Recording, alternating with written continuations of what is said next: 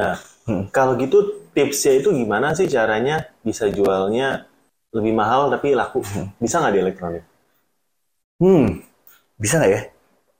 Kalau gua, kalau gua mungkin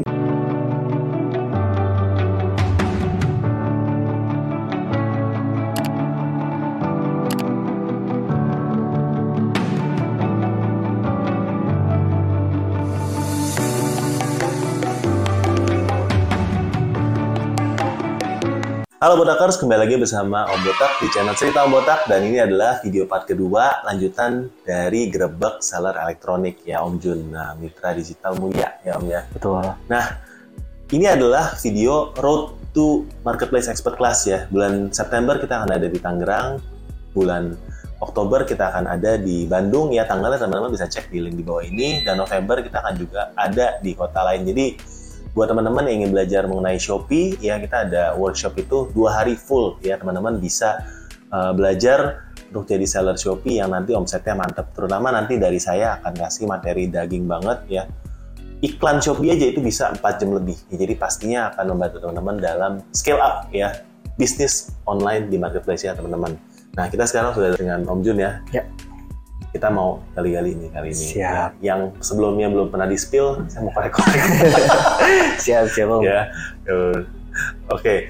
Eh, om sejak kapan jualan online? Kurang lebih dari 2017, Om. 2017. 2017. Akhir lah ya, September akhir 2018 awal Ya. lah.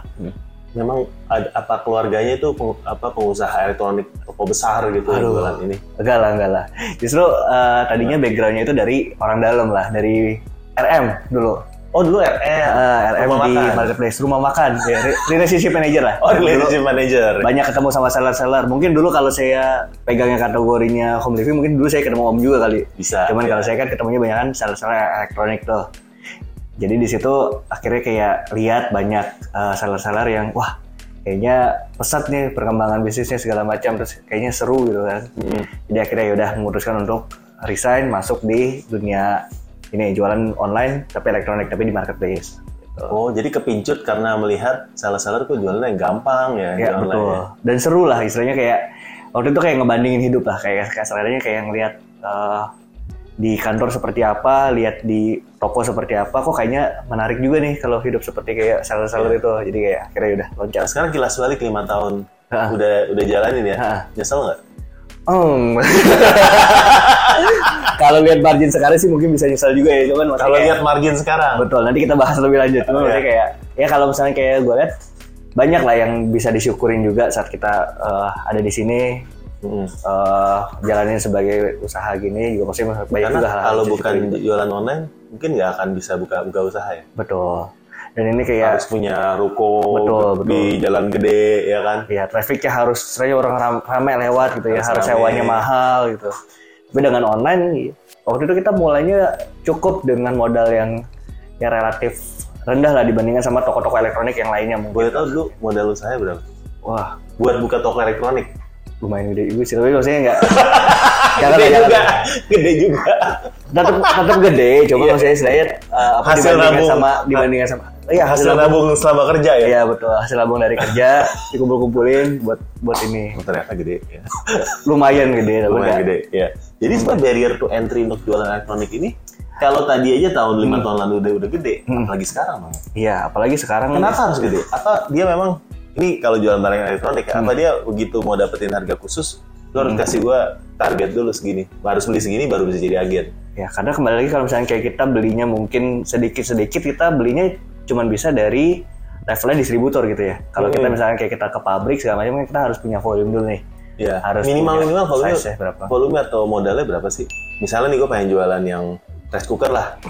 Rice cooker Eh, kan buat rata-rata harga 400 500 ribu ya. ya buat kita dapat bottom price-nya aja kita minimal kayak puluhan juta lah 30 juta gitu lah untuk kita bisa dapat ininya Dan itu baru satu item. harga iya baru satu satu brand lah kita bilang lah ya Satu brand satu mungkin bisa item. campur-campur bisa Oh campur-campur satu barang brand boleh campur-campur barang. tapi satu brand bisa rata-rata kayak gitu dan mereka bisa kadang- kadang-kadang juga ada yang punya request juga mereka harus minimal satu mobil nah itu kan kalau satu mobil eh, lumayan besar juga kan value-nya juga. Ya, kan. mobil apa? Agia? Mobil Brio? mobilnya kalau kayak gitu masih bisa pak. Masalahnya ini minimal ankle nih. Oh, ankle. Ankle nih, satu ankle minimal satu ankle, minimal satu yang satu CDD. ankle tuh nggak habis main basket kena ankle. Oh iya kena ankle. Enggak lah, ankle itu kayak truk yang paling kecil lah, truk yang paling kecil. Itu biasanya ukuran paling kecil, tapi kadang-kadang Ankle, biasanya CDD yang bannya ada banyak gitu ya, bannya Oh, banyak. ada banyak kan? Kayak gitu lah. Kayak kayak gitu yang kadang-kadang mungkin membuat eh yang nggak nggak semua orang bisa jualan elektronik. Jadi barrier to entry-nya sebenarnya cukup gede ya. Hmm, cukup Modalnya cukup gede. Marginnya gimana? Marginnya sih paling.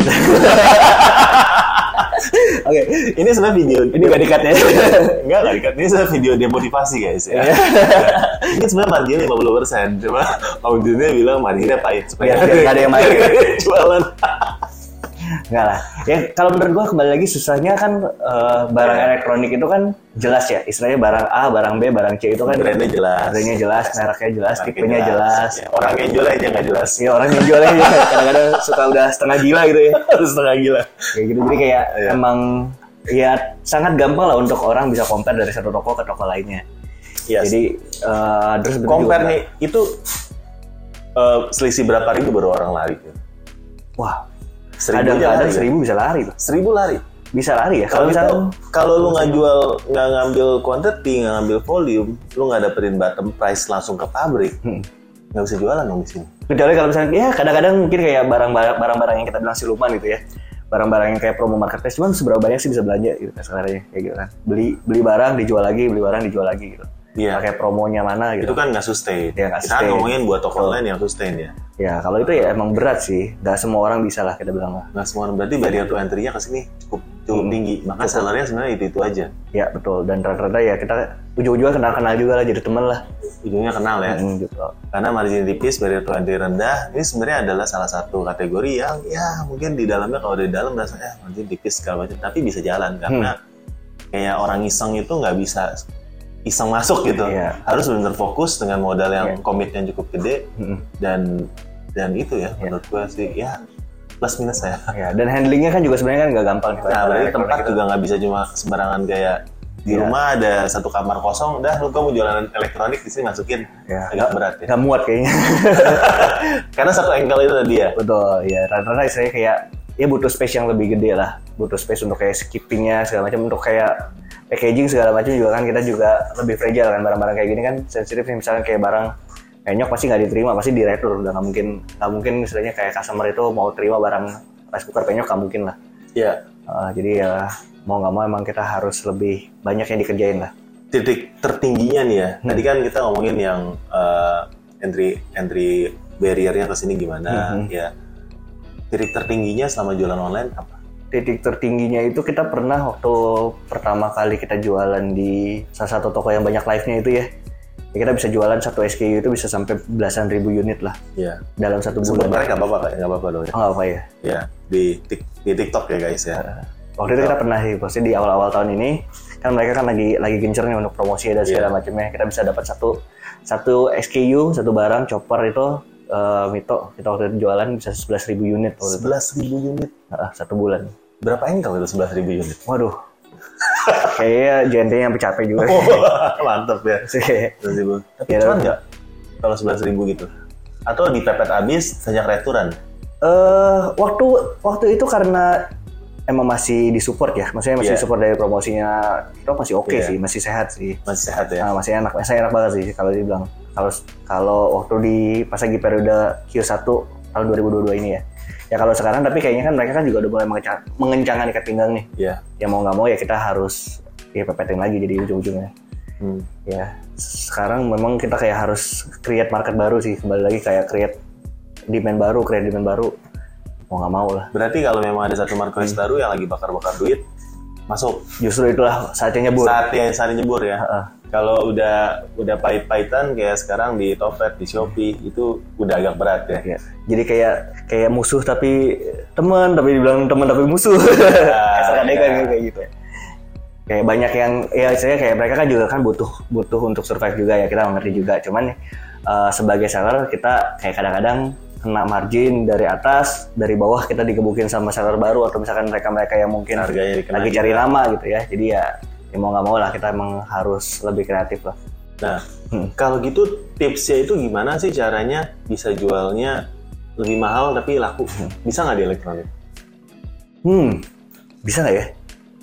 Kalau gua kalau gua mungkin eh, yang sekarang lagi mau dikerjakan ya, yang sekarang lagi mau Hmm. dikerjakan adalah kita kayak mau lebih content driven sih dalam artian kayak nggak mau istilahnya kayak sensitif orang toko sebelah misalkan kayak bikin harga berapa kita ikutin harga berapa tapi kita kayak lebih content driven bikin kayak live bikin kayak si apa namanya bikin kayak konten-konten nanti which is itu kayak mengarah directing langsung ke toko kita dan kalau itu Iya. kan misalnya kan kayak traffic-traffic yang mungkin kayak gratisan tapi mungkin bisa jadi eh, margin kita jadi lebih gede karena kan mereka nggak nggak akan lari ke mana-mana lah nggak akan lari ke Iya. toko-toko lain kan Berarti gitu fokus di konten ya ya sekarang. di content driven Lagi kita zaman konten guys. betul Tapi kalau konten eh, pasti untuk perjuangan untuk ke sini juga lebih Iya. berat ya. ya emang itu yang mungkin lagi lagi diperjuangkan juga lah kita lagi bikin timnya eh, lagi coba-coba maksudnya istilahnya apa yang jadi tips dan triknya mungkin nanti kita lagi lagi godok lah kita lagi coba-coba Mantap. Nah kalau gitu berarti main di konten ya guys ya Hmm. untuk untuk ininya. Nah padahal sebenarnya yang salah satu yang gue salut kan harganya harganya dari toko-tokomu kan apa mitra di Cilamula ini udah murah-murah ya. Kalau dibandingin sama toko toko offline, Hmm. ini sebenarnya harganya udah udah udah harga miring banget nih. Gitu Betul. ya. Belum kalau kita pakai promosi ya, kalau belanja di Topet pasti dapat Hmm. cashback segala macem. Hmm. Ya, Itu pun dengan harga murah gitu pun nggak ada ja- jaminan untuk tokonya bisa rame terus. Iya betul. Karena ya gitu, kembali kita jualan itu kan sa- saingan sama banyak sekali orang kan. Iya. Kadang-kadang kita cari untung, orang cari nama kan. Susah. Nah yang paling susah kan kayak gitu Nah, kan. bener. Kita cari untung, Orang cari nama. orang cari nama. Betul. Tapi kalau kita dapat nama, bisa hidup nggak pakai nama? Nggak bisa juga. Nggak bisa juga ya? Ya ujung-ujungnya dia mesti mesti cari untung dari tempat lain gitu. Tapi kan kantongnya kita sama kantong orang lain kan beda nih. Istilahnya kayak Beda. kantongnya orang lain mungkin ya dari tempat yang lain gitu. Tapi Iya. saya barang- barang-barang populernya kita itu ya karena dilihat oh ini jualan ini laku nih Iya. dijadiin sebagai tempat cari namanya dia. Padahal itu sebenarnya sudah bertahun-tahun jadi hero produk kayak kita kan. Nah, pahitnya kalau yang barang itu kita tadi cuannya tebel, Hmm. dihajar sama orang. Pasti Terus semua barang kayak gitu. betul. Terus untungnya dari mana? ya mau nggak mau ya kita harus seefisien mungkin lah kerjaan kita supaya istilahnya ya dengan volume kita susah disaingin sama orang, harga kita juga udah nggak bisa disaingin sama orang, tapi kita efisien sehingga kita bisa bertahan lah kasar kayak gitu sambil kita cari ya source-source dari yang lain misalnya kayak kita bikin juga untuk eh, create kita punya brand sendiri ada same point juga kita juga dipercaya juga pegang untuk beberapa marketplace eh, dari eh beberapa official store dari brand-brand juga Oh, berarti Om juga pegang sekarang ya eh, beberapa toko official dari brand gitu ya. Hmm. betul Oh, dan dari itu sebenarnya enak karena Enak. ada proteksi dari betul dari brandnya yang mau jual lebih mahal juga ini official gitu. ya. Betul. Rata-rata justru di situ itu eh, walaupun jualannya mungkin jauh dibandingkan sama apa namanya jual- jualan kita yang reguler, cuman secara keuntungan ya mungkin bisa hampir sebanding gitu dari dari, dari ininya ya. Maksudnya saya dari dari yang official ya, store gitu ya. ini sama yang eh, toko yang tokonya MDM ini bisa kurang lebih sama gitu kurang Kalau gitu tinggal dibanyakin aja ya official store. Betul. Nah, Ya, jadi itu official store saya- brand ya yang mau toko elektroniknya di handle ya ini terpercaya. boleh. Ya udah lima tahun mantan orang dalam lihat toko MDM-nya tadi udah lihat tur ke gudangnya juga trusted ya. Jadi teman-teman boleh eh, nanti ya Boleh. kalau lewat Pembotak ada ada video. Saya agentnya Agentnya, Iya. manajemen fee ya. ada manajer. Siap. ya. Nah berarti tinggal melihat persaingannya sekarang ya Hmm. makin baik ya. Hmm. kita digencet dari marketplace-nya harganya makin naik makin lama ya Hmm.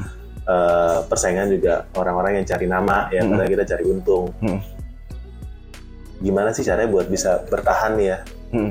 MDM sendiri dalam lima tahun ke depan Ya kalau sekarang sih kita milestone-nya adalah kita mau bikin value sih. Jadi kita nggak mau cuman kayak mindahin barang doang, tapi kita kayak mau create value. produce ya Ya kita kan kayak jadi kayak tukang pindah, pindahin dus doang kan dari supplier masuk dusnya ke kita, kita dusnya kita kasih. Oh, enggak, kan Jadi- value-nya ada Oh masih di bubble. packing ya. Jadi kita tukang bubble ternyata tukang ya. bubble ternyata bukan tukang pindahin dus ya Iya, iya. Tukang bubble. Ternyata kita tukang bubble ya. sama tukang tempel alamat Iya. Ya kayak sekarang mungkin mau nggak mau kita harus harus create value lah, value kita sendiri lah. Dengan ya tadi kita bikin misalnya kayak kita bikin brandingnya kita sendiri, beberapa brand kita bikin white label juga. eh ya kita pilihin lah maksudnya barang-barang yang kita sourcing bah- bagus, kita branding dengan harapan yaitu kita punya kontrol lebih eh, baik lah. Jadi kayak misalnya ya mungkin kalau dilihat sekarang ini kan mungkin perangnya masih seller versus seller nih cuman mungkin lima tahun empat eh, lima tahun lagi 10 tahun lagi mungkin udah brand versus brand gitu jadi mungkin kayak brand bukan bukan toko Om Botak versus toko MDM tapi mungkin kayak eh, brand A lawan brand B gitu ya. Iya. Sekarang kayak gitu. Jadi mesti mesti mungkin kelihatannya harus bikin barang yang bagus terus harganya juga terjangkau. Ya ya udah tapi jualannya banyak gitu kan sekarang kayak gitu. Ya dan ini sebenarnya agak kontradiksi. Hmm. kontradiktif ya. Betul. Biasa orang bilang kalau bagus nggak bisa murah. Betul. Ya murah nggak bisa bagus. Iya. Tapi ini udah mau bagus iya. murah iya banyak juga banyak juga jualannya Iya. makanya kayak supply chain yang di persimple lah ya kita bilang lah ya. Supply chainnya jadi dari dari Direct. brand direct langsung ke customer. Direct ya dan saya melihat brand-brand dari China yang gede-gede juga sekarang sudah masuknya kayak gitu. masukin kayak gitu ya. Jadi teman-teman itu tadi formulanya ya. Bikin brand yang jualannya barangnya bagus murah quantity banyak. Hmm. karena kalau bagus murah quantity sedikit Hmm. Nggak nutup. nggak cuan, dan, cuan. dan nggak nutup ya karena nggak bisa dapat economy of scale-nya juga gitu ya Hmm. Kabar gembira Botakers, kita akan mengadakan giveaway. Giveaway-nya adalah 2 jam free bedah toko untuk Botakers dan nanti setelah kita menyentuh 30.000 kita akan ada live untuk giveaway-nya. Intinya satu Botakers yang beruntung nanti akan dapat free mentoring dari Om Botak one on one selama 2 jam. Thank you.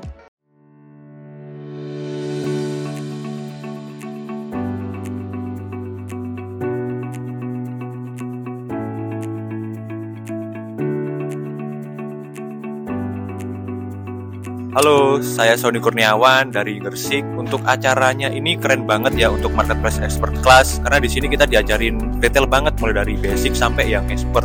kesan dua hari ini ikut emisi adalah nambah insight baru, terutama untuk banyak banget fitur-fitur Shopee yang belum aku optimasi. dua hari selama mengikuti di Marketplace Expert Class Dua hari ini keren banget. terkulik semua iklan konversi Eh, pengalaman dua hari ini itu benar-benar sangat berkesan. Jadi untuk pengalamannya sendiri itu benar-benar tahu apa yang harus dilakukan.